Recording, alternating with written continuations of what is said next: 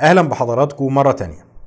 في الفيديوهات اللي فاتت إحنا اتعرفنا مع بعض على بدايات حرب الوراثة الأسبانية وعلى بدايات حرب الملكة آن.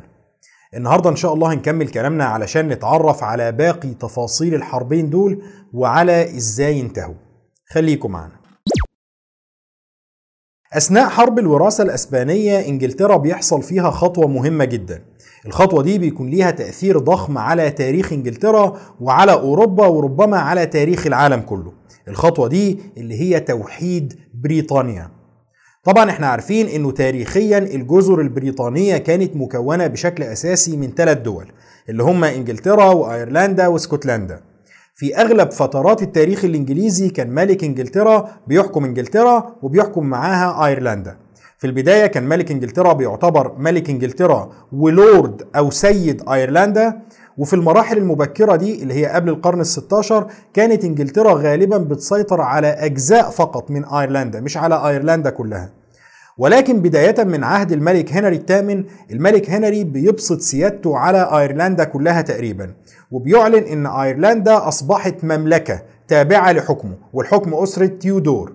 وبقى هو وأبنائه من بعده ملوك إنجلترا وملوك أيرلندا.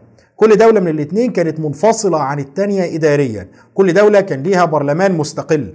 ولكن الملك واحد ملك إنجلترا هو ملك أيرلندا في نفس الوقت.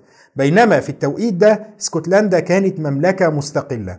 وكان في أغلب فترات تاريخها في عداء وحروب ما بين اسكتلندا وما بين إنجلترا. ولكن العداء ده بينتهي لما بتموت الملكة إليزابيث الأولى سنة 1603 الملكة إليزابيث بتموت بدون وريث وبالتالي بينتقل عرش إنجلترا وأيرلندا بحكم القرابة من أسرة تيودور اللي هي كان آخر حكامها هي الملكة إليزابيث الأولى إلى أسرة ستيوارت اللي هي كانت حكام اسكتلندا. الملك جيمس السادس ملك اسكتلندا بيحكم انجلترا وأيرلندا كمان باسم جيمس الأول. ومن اللحظة دي اللي هي سنة 1603 بقت الجزر البريطانية كلها تحت حكم نفس الشخص اللي هو الملك جيمس الأول والسادس. الملك جيمس الأول في إنجلترا وأيرلندا واللي هو نفس الشخص اللي بيحكم اسكتلندا باسم الملك جيمس السادس. وحتى بعد وفاة الملك جيمس بينتقل العرش الإنجليزي لابنه الملك تشارلز الأول ومعاه طبعا عرش أيرلندا. بالإضافة لكده بينتقل له عرش اسكتلندا وبالتالي بتظل الجزر البريطانية موحدة تحت حكم نفس الشخص. وعلى مدار المئة سنة اللي بعدها عرش الثلاث ممالك دول بيجلس عليه نفس الشخص بدون نزاع. ولكن مش معنى إن نفس الحاكم كان بيحكم الثلاث ممالك يبقى الثلاث ممالك دول كانوا اتحدوا. كل مملكة منهم كانت لا تزال محتفظة ببرلمان منفصل وهيكل إداري وتشريعي وتنظيمي مستقل تماما عن الممالك التانية. يعني هم لا يزالوا ثلاث ممالك مش مملكة واحدة وإن كان بيحكمهم نفس الشخص. وخلال المئة سنة دول بتحصل أكتر من محاولة لتوحيد الثلاث ممالك دول ودمجهم في مملكة واحدة. ولكن المحاولات دي دايما كانت بتفشل. السبب كان رفض الإنجليز أو الإسكتلنديين. يا دول مش عايزين يا دول مش عايزين يا إما الاتنين مع بعض مش عايزين. وعلشان كده طول الفيديوهات اللي فاتت إحنا كنا بنتكلم عن إنجلترا وعن الاستعمار الإنجليزي للعالم الجديد مش عن بريطانيا. لأن الأراضي والممتلكات والخطوات اللي كانت بتتاخد في العالم الجديد دي كانت بتصدر بشكل رسمي عن ملك إنجلترا بغض النظر عن كونه بيحكم إسكتلندا كمان مثلا. طيب بما إن الوضع ده استمر لمدة 100 سنة بدون مشاكل إيه اللي خلاه يتغير؟ اللي خلاه يتغير هو قانون التسوية اللي منع وصول الكاثوليك لعرش إنجلترا واللي بموجبه تولت الملكة آن حكم إنجلترا القانون ده اللي حطه ووافق عليه هو البرلمان الإنجليزي وبموجب القانون ده تولت الملكة آن عرش إنجلترا وأيرلندا لأن دول متلازمين طيب وبالنسبة لعرش اسكتلندا الملكة آن برضو بتتولى عرش اسكتلندا لأنها ببساطة كانت بتنتمي لأسرة ستيوارت ودول اسكتلندا كانت بتدين لهم بالولاء بدون شك. أسرة ستيوارت كانت هي أصلا الأسرة الحاكمة في اسكتلندا قبل ما تحكم إنجلترا. فبالنسبة للملكة آن ما كانش في أي مشكلة في توليها العرش. ولكن المشكلة كان وارد إن هي تحصل بعد وفاة الملكة آن. لأنه الإنجليز اتفقوا بموجب قانون التسوية إن العرش بعد وفاة الملكة آن إذا توفت بدون وريث وده اللي كان واضح إن هو هيحصل العرش الإنجليزي هينتقل للأميرة صوفيا وأبنائها من بعدها. بس الفكرة إن الأميرة صوفيا ما كانتش من أسرة ستيوارت. أمها هي اللي كانت من أسرة ستيوارت. إنما الأميرة صوفيا وأولادها من بعدها كانوا بينتموا لأسرة ألمانية. الأسرة دي كانت بتحكم مدينة هانوفر. الأسرة دي نفسها هي اللي هتعرف لاحقا باسم أسرة هانوفر ولكن في المرحلة دي كان السؤال هل البرلمان الإسكتلندي هيقبل بتولي أسرة ألمانية حكم إسكتلندا لمجرد إن هم بروتستانت وقرايب أسرة ستيوارت ولا هيرفض وهيختار شخص مختلف؟ البرلمان الإسكتلندي كان متضايق جدا من إنه البرلمان الإنجليزي اختار الأميرة صوفيا كوريثة للعرش الإنجليزي بدون تشاور مع البرلمان الإسكتلندي. ما هو ما ينفعش الإنجليز يتخذوا بشكل منفرد قرار هيمس سيادة الممالك الثلاثة. وعلشان الإسكتلنديين يعبروا عن رفضهم للخطوة دي البرلمان الإسكتلندي بيجي سنة 1704 وبياخد قرار اسمه قانون التأمين القانون ده ببساطة بيقول إنه لو الملكة آن ماتت بدون وريث لازم برلمانات الثلاث ممالك يجتمعوا ويقرروا مع بعض إن هم يختاروا وريث للعرش بس مش هنختار الأميرة صوفيا بقى اللي هي المرشح الإنجليزي لا إحنا مش هنختارها. الإسكتلنديين بيقولوا إنه الثلاث برلمانات لازم يختاروا مرشح بروتستانتي برضه لأن إسكتلندا كمان كانت اتحولت للبروتستانتية. ولكن بيقولوا إن المرشح ده لازم يكون من نسل ملوك إسكتلندا. هم طبعا يقصدوا إن المرشح يكون من نسل أسرة ستيوارت. ولكنهم بيستخدموا لقب ملوك اسكتلندا علشان يفكروا الإنجليز إن الأسرة الحاكمة في إنجلترا اللي هي أسرة ستيوارت دي أصلا أسرة اسكتلندية مش أسرة إنجليزية. طبعا الشقاق ده كان بينذر باشتعال أزمة كبيرة والأزمة دي لو كبرت كان ممكن تقسم بريطانيا وتشعل الحرب بين دويلتها وعلشان كده الملكة آن والبرلمان الإنجليزي بيضغطوا بشدة من أجل الوصول لتسوية مرضية. والتسوية الوحيدة اللي ممكن تكون مرضية هنا هي التفاوض من أجل الوصول لاتحاد كامل ما بين إنجلترا وما بين اسكتلندا. وبالفعل بعد محاولات وضغوط المفاوضات بتدور ما بين الدولتين وبتنتهي بإقرار قانونين. قانون بيصدره البرلمان الإنجليزي سنة 1706 اسمه قانون الاتحاد مع اسكتلندا وقانون بيصدره البرلمان الإسكتلندي اسمه قانون الاتحاد مع إنجلترا. القانون بتاع اسكتلندا ده بيصدر سنة 1707 بعد إقرار القانونين دول اللي هم بيعرفوا على بعض باسم قوانين الوحدة بتتحول مملكة إنجلترا ومملكة اسكتلندا إلى مملكة موحدة اسمها مملكة بريطانيا العظمى وبتتحول الملكة آن إلى ملكة بريطانيا العظمى. كده ما بقاش في دولة اسمها إنجلترا ودولة اسمها اسكتلندا خلاص الاتنين بقوا دولة واحدة اسمها بريطانيا. طيب وبالنسبة لأيرلندا؟ أيرلندا بتفضل مستقلة في الوقت ده. بالرغم من إنه البرلمان الأيرلندي نفسه كان عايز يخلي الموضوع وحدة كاملة على قدم المساواة مع إنجلترا ومع اسكتلندا. ولكن الإنجليز ما بيكونوش مهتمين قوي بالعرض الأيرلندي باعتبار إنه ملك بريطانيا كده كده هيحكم أيرلندا وبتفضل أيرلندا منفصلة عن بريطانيا 100 سنة كمان. لحد سنة 1801 لما بتتحد أيرلندا كمان مع بريطانيا وبيبقى اسمهم مع بعض المملكة المتحدة لبريطانيا العظمى وأيرلندا. ولكن على أي حال إحنا يهمنا إنه من سنة 1707 اتحولت إنجلترا واسكتلندا إلى بريطانيا. وعلشان كده كنا في الفيديوهات اللي فاتت بنتكلم عن الاستعمار الإنجليزي للعالم الجديد. ولكن بداية من الفيديو ده وفي الفيديوهات اللي جاية إن شاء الله هنتكلم عن الاستعمار البريطاني. طيب خلينا بقى نرجع للحرب المشتعلة في العالم الجديد حرب الملكة آن. في الفيديو اللي فات إحنا اتكلمنا عن الأحداث في الجبهة الجنوبية اللي هي المعارك ما بين الأسبان في فلوريدا والإنجليز في كارولاينا. طيب بالنسبة بقى لجبهة أكاديا وجبهة كيبك وضعهم كان عامل إزاي خلال الحرب دي؟ خلينا نبدأ الأحداث هنا مع نهاية حرب الملك ويليام. إحنا قلنا انه في الحرب دي في حرب الملك ويليام كان الانجليز متحالفين مع قبائل الايروكوي اللي هم قبائل السكان الاصليين المعادين لفرنسا وانهم حاربوا جنبا إلى جنب طوال فترة حرب الملك ويليام. وبعد كده فرنسا وإنجلترا اتفقوا في أوروبا على معاهدة ريزويك لإنهاء الحرب. فبالتالي مستعمرات فرنسا ومستعمرات إنجلترا حصل ما بينهم حالة سلام وتوقفت الحرب ما بينهم. الفكرة بقى إنه الوضع ده ما عجبش الايروكوي إحنا كنا في حالة حرب مع المستعمرات الفرنسية ومعتمدين على دعم إنجليزي.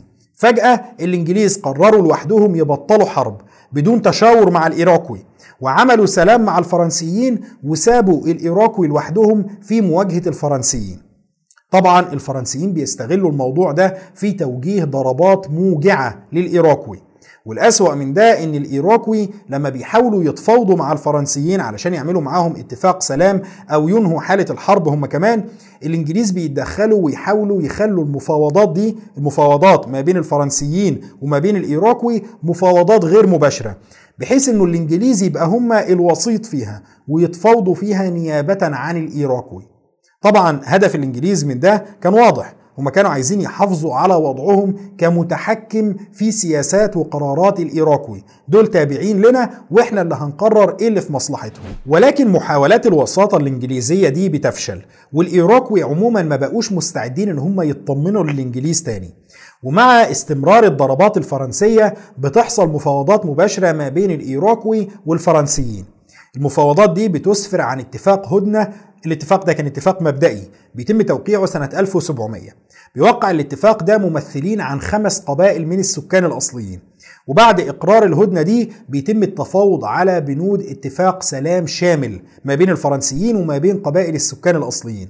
الاتفاق ده اللي هيعرف باسم صلح مونتريال الكبير. الصلح ده بيتم إقراره بالفعل يوم 4 أغسطس سنة 1701 بحضور 1300 ممثل عن السكان الأصليين.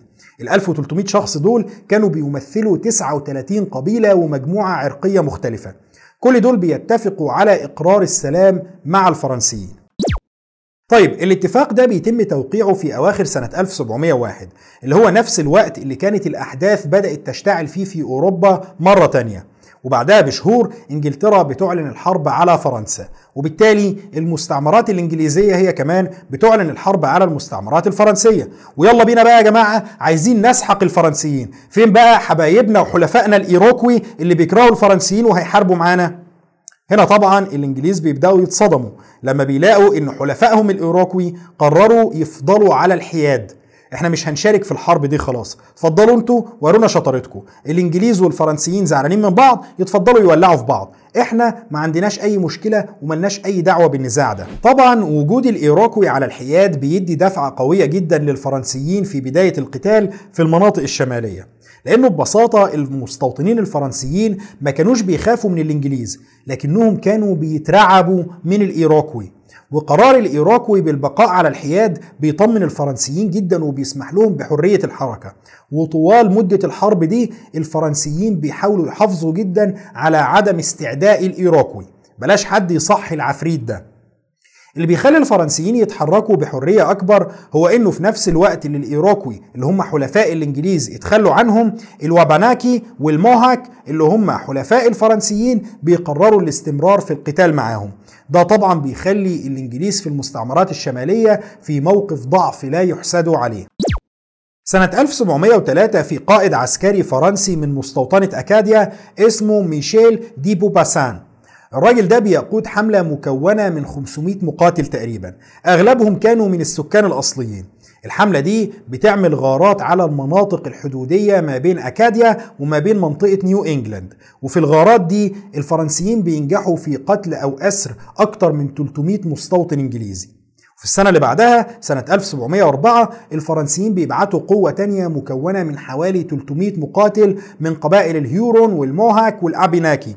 طبعا دول بقيادة فرنسية. الحملة دي بتتجه لمستوطنة إنجليزية صغيرة اسمها ديرفيلد المستوطنة دي كانت موجودة في ماساتشوستس. وهناك الفرنسيين بينجحوا في قتل ما يقرب من 50 مستوطن إنجليزي وفي إحراق جزء كبير من المستوطنة دي وفي أسر 112 مستوطن إنجليزي. ال 112 أسير إنجليزي دول بيتم نقلهم في رحلة برية طويلة من ماساتشوستس لحد مدينة مونتريال. طبعا بسبب مشقة الرحلة الطويلة دي عدد كبير منهم بيموت خلال الطريق. ولكن اللي بيوصلوا أحياء لمونتريال الفرنسيين بيبدأوا يشوفوا هيعملوا فيهم إيه بالظبط. كان في قدامهم أكتر من احتمال. كان ممكن أهالي الاسرى دول أو باقي سكان المستعمرات الإنجليزية يدفعوا فدية للفرنسيين. وساعتها الفرنسيين كانوا هيطلقوا سراحهم. أو كان ممكن يتم استبدالهم بأسرى فرنسيين لو الفدية دي ما تمش دفعها. ولكن بالنسبة للأطفال من الاسرى دول فكان في احتمال ثالث قبائل الموهاك كانت مستعدة لتبني الأطفال من الأسرى دول خصوصا لو الأطفال دول كانوا صغيرين في السن. الطفل الصغير ده كان ممكن يتربى على عادات وتقاليد القبيلة ويبقى فرد منهم لما يكبر له نفس الحقوق والواجبات ومنتمي ليهم بشكل كامل. رجل أبيض ولكنه بينتمي تماما للقبيلة.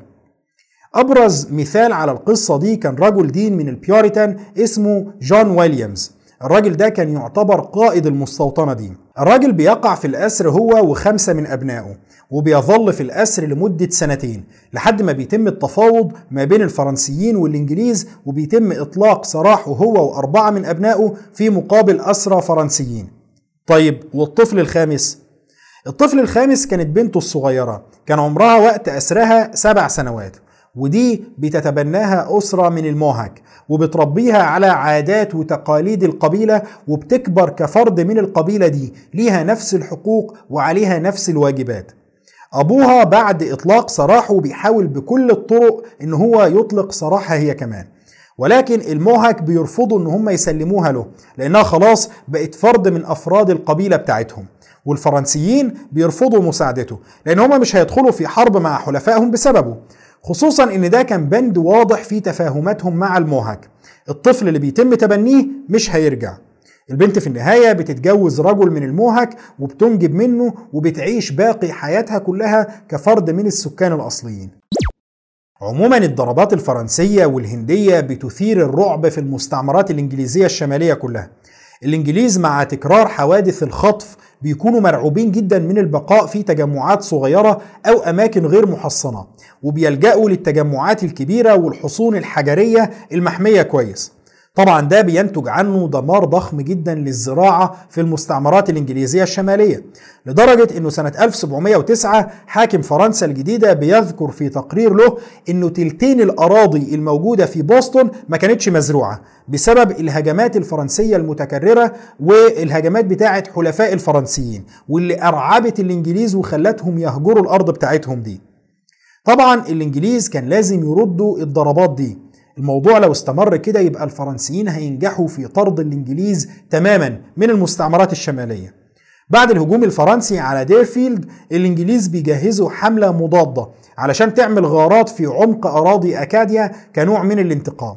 وبالفعل الحملة دي بتعمل عدد من الغارات في أكاديا في شهر مايو سنة 1704 اللي هو بعد ثلاث شهور بس من هجوم ديرفيلد. ولكن الرد الإنجليزي ده ما كانش كافي لصد الفرنسيين.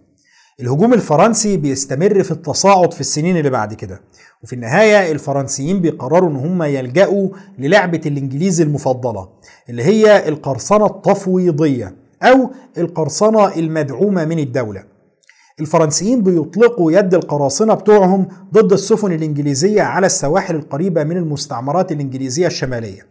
والموضوع ده بيكون فعال جدا ضد السفن الإنجليزية لدرجة أنه أعداد سفن الصيد الإنجليزية في المنطقة بتنخفض بنسبة 80% على مدار خمس سنين تقريبا من بداية الحرب. وبعد كده القراصنة الفرنسيين بيتجرأوا أكتر وبيبدأوا يهاجموا القرى والمستوطنات الإنجليزية على سواحل المستوطنات الشمالية. طبعا الهجوم على السفن الإنجليزية وعلى المناطق الساحلية كان ضربة موجعة جدا للتجارة الإنجليزية. والتجار الإنجليز في بوسطن بيبدأوا يضغطوا على قيادات المستعمرة علشان يشوفوا لهم حل في الكارثة اللي هم فيها دي. وهنا حاكم مستعمرة خليج ماساتشوستس بيقرر إنه لازم يتحرك ولازم يضع حد للمهزلة اللي بتحصل دي. وبيؤمر بتجهيز حملة عسكرية بهدف الهجوم على عاصمة أكاديا على مدينة بورت رويال نفسها. إحنا قدرنا في حرب الملك ويليام اننا نحتل بورت رويال ونسيطر على عاصمة الوجود الفرنسي في أكاديا. خلينا نكرر نفس الشيء مرة تانية علشان نعلم الفرنسيين درس وعلشان يعرفوا إن الهجوم على المستعمرات الإنجليزية لن يمر بدون عقاب. وبالفعل الإنجليز بيجهزوا أسطول ضخم جدا أسطول مكون من 24 سفينة على متنهم أكتر من 1000 جندي وحوالي 500 بحار. السفن دي كان منها سفينة واحدة مسلحة بأكتر من 50 مدفع. وبالتالي كان المفترض إن دي قوة لا قبل للفرنسيين بمواجهتها خصوصا وإنه إجمالي القوات المدافعة عن بورت رويال كان ما بين 200 ل 300 فرد بس. فكان الطبيعي إن الإنجليز يقدروا يسحقوا الفرنسيين ويحتلوا بورت رويال بمنتهى السهولة. ولكن الأمور ما بتمشيش حسب توقعات الإنجليز. الحملة الإنجليزية بتوصل بورت رويال في شهر يونيو سنة 1707 وهناك بتحاول إن هي تضرب حصار قوي حوالين المدينة بهدف إخضاعها. لكن الوضع في بورت رويال وقتها كان اختلف كتير جدا عن الوضع أيام الإنجليز ما نجحوا في احتلالها في حرب الملك ويليام اللي هو حصل بدون مقاومة تقريبا.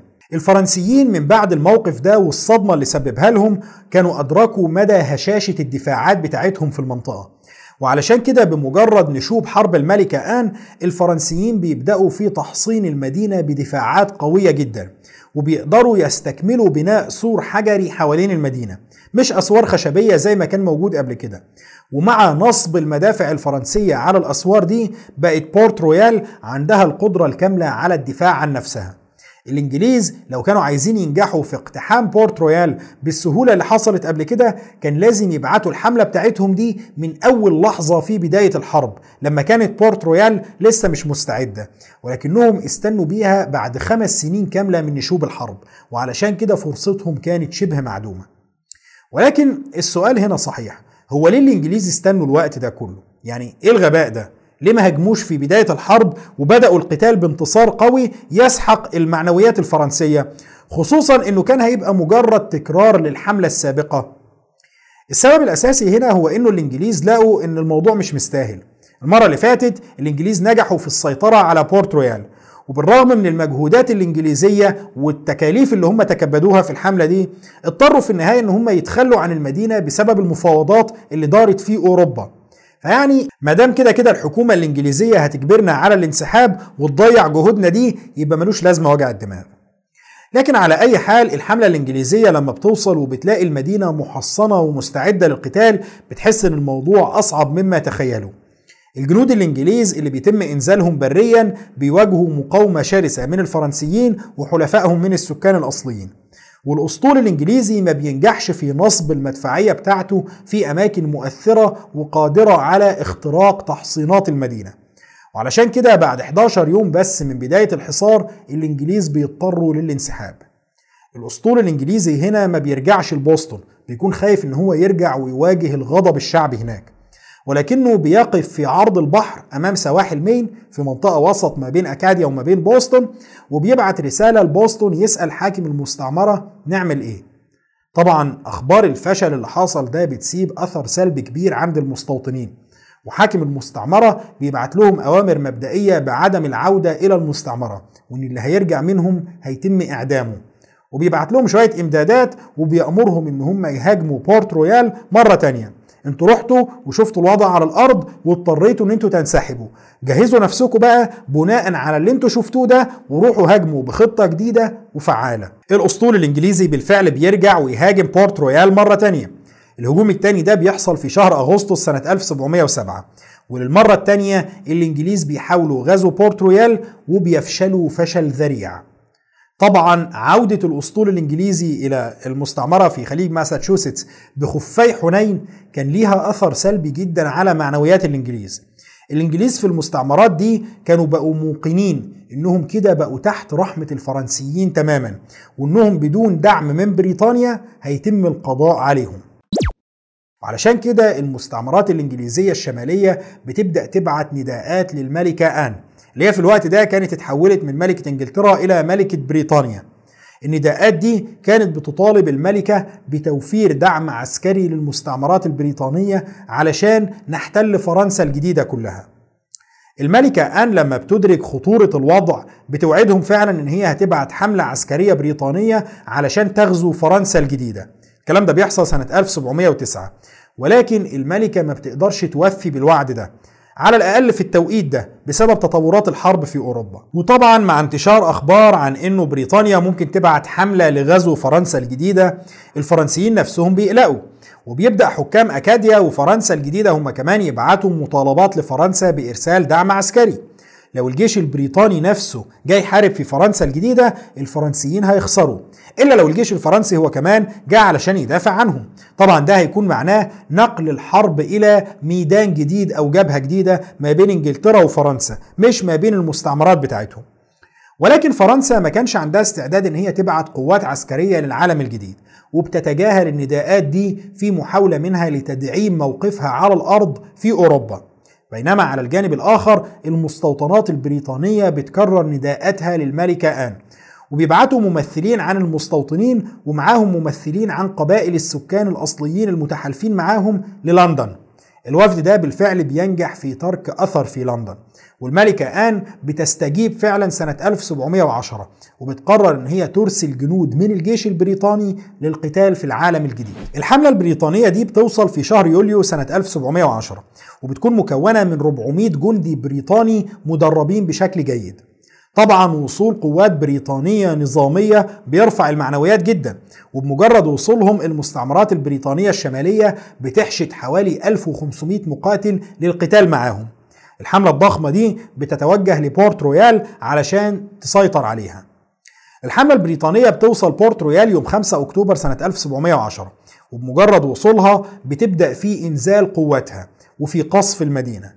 والمرة دي فعلا فارق الخبرة العسكرية بيتضح لما القصف البريطاني بينجح في تحطيم أجزاء من دفاعات المدينة. وبيبقى واضح أن المدينة هتسقط بالرغم من المقاومة الفرنسية القوية. الفرنسيين لما بيلاقوا أن المدينة كده كده هتسقط بيتفاوضوا مع البريطانيين. وفي النهاية بيتوصلوا لاتفاق لأنهم يسلموا المدينة دي للبريطانيين. في مقابل إنه الحامية الفرنسية والمسؤولين الفرنسيين هيخرجوا من المدينة بكامل سلاحهم وبتشريفة عسكرية كاملة وأعلام مرفوعة وموسيقى عسكرية بتعزف لهم. هما الفرنسيين كانوا بيحبوا الحاجات دي يعني ننسحب ماشي بس يبقى انسحاب مشرف. لكن ما نطلعش أسرى حرب أو ما نطلعش بعد ما نسلم السلاح بتاعنا. والبريطانيين بيوافقوا على الترتيبات دي. المهم بالنسبة لهم إن هم يسيطروا على المدينة وده اللي بيحصل فعلا. البريطانيين كمان بيوافقوا على إنه سكان المدينة من المدنيين ممكن يستنوا فيها عادي بس بشرط إن هم يقسموا يمين الولاء لملكة بريطانيا. وبكده بتبقى بورت رويال خضعت للسيادة البريطانية. بمجرد ده ما بيحصل البريطانيين بيعيدوا تسمية المدينة من بورت رويال إلى أنابوليس رويال وبيغيروا اسم أكاديا وبيسموا المنطقة نوفا سكوشيا ده اللي هو الاسم اللاتيني اللي معناه اسكتلندا الجديدة. وده شيء طبيعي اسكتلندا دلوقتي بقت جزء من بريطانيا والإنجليز كانوا عايزين يحتفوا بالاتحاد اللي حصل مع اسكتلندا.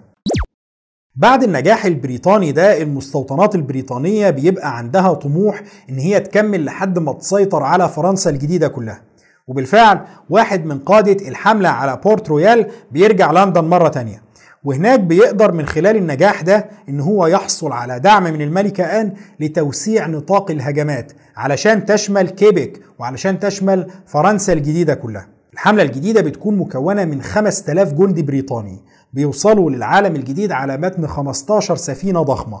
ال 15 سفينة دول بيرسوا في بوسطن علشان يبقوا هم نواة الحملة اللي هتهاجم فرنسا الجديدة وهتبدأ الهجوم ده من كيبك الخطة هنا كانت بتعتمد برضو على هجومين متزامنين هجوم بحري على كيبك وهجوم بري على مونتريال.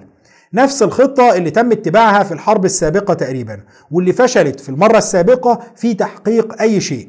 بس المرة دي البريطانيين كان عندهم أمل إن حجم ونوعية القوات دي يعمل فرق في النتيجة. ولكن على أي حال الخطة دي من البداية كان فيها ثغرات ضخمة جدا. من ناحية بريطانيا بترسل 5000 جندي على أساس إن الإمدادات اللازمة ليهم هيتم توفيرها من المستعمرات بتاعة بريطانيا في العالم الجديد. بس الفكرة إنه 5000 ده كان عدد ضخم جدا. محدش كان عامل حسابه.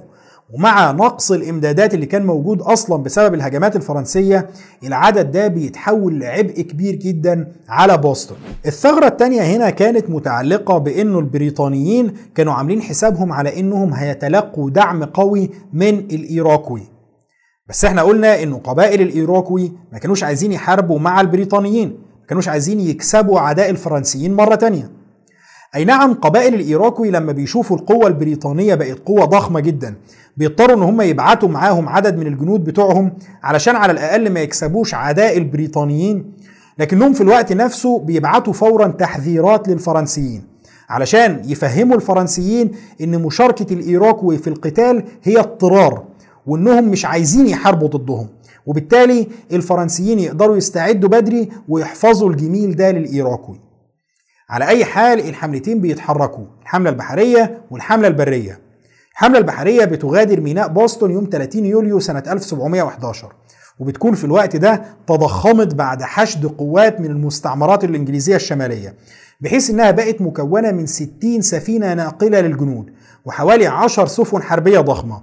وعلى متن السفن دي كلها في حوالي 7500 جندي وفي 6000 بحار. القوة البريطانية الضخمة دي بتوصل عند مدخل نهر سانت لورنس في نهايات شهر أغسطس سنة 1711 ومع وصولها هناك السفن بتتعرض لرياح قوية وضباب شديد جدا.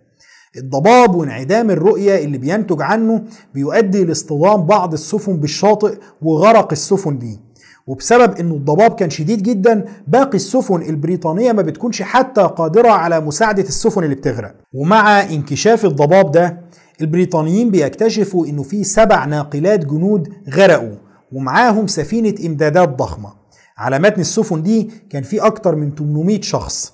بيموتوا في واحدة من أسوأ الكوارث البحرية في تاريخ البحرية البريطانية على الإطلاق. وطبعا بعد الكارثة الضخمة دي قادة الحملة بيجتمعوا وبعد اجتماعهم بيقرروا إلغاء الحملة البحرية علشان مش هينفع يكملوا بعد الكارثة دي ما حصلت.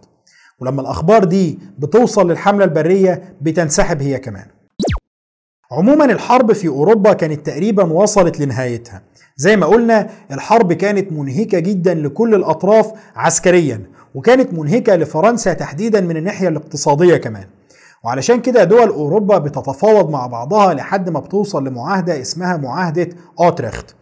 في المعاهدة دي دول أوروبا ومن ضمنها إنجلترا بتقبل بالملك فيليب الخامس كملك على أسبانيا.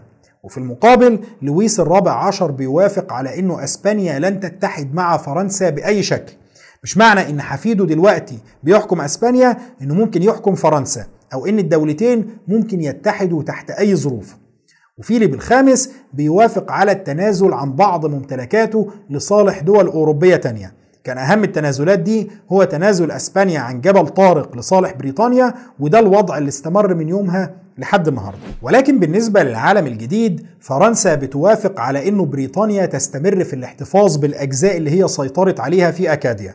وبتوافق على إنه بريطانيا هتسيطر على منطقة نيو فاوندلاند ومنطقة خليج هادسون. المناطق الموجودة حاليا في كندا. ودي كانت مناطق متنازع عليها ما بين الدولتين قبل كده. الموافقة الفرنسية دي كانت سابقة ضخمة جدا في السياسة الفرنسية. فرنسا لأول مرة بتقبل إن بريطانيا تنتزع جزء من مستعمراتها وفرنسا تقبل بالشيء ده. لويس الرابع عشر كان شايف إنه تأمين عرش أسبانيا أهم بكتير من مستعمرة فرنسية في العالم الجديد. ولكن الخطوة دي السابقة دي بتشجع بريطانيا على التمدد لاحقا. إزاي التمدد ده هيحصل؟ ده اللي هنتعرف عليه في الفيديو اللي جاي إن شاء الله. شكرا لحضراتكم وإن شاء الله نكمل كلامنا الأسبوع اللي جاي.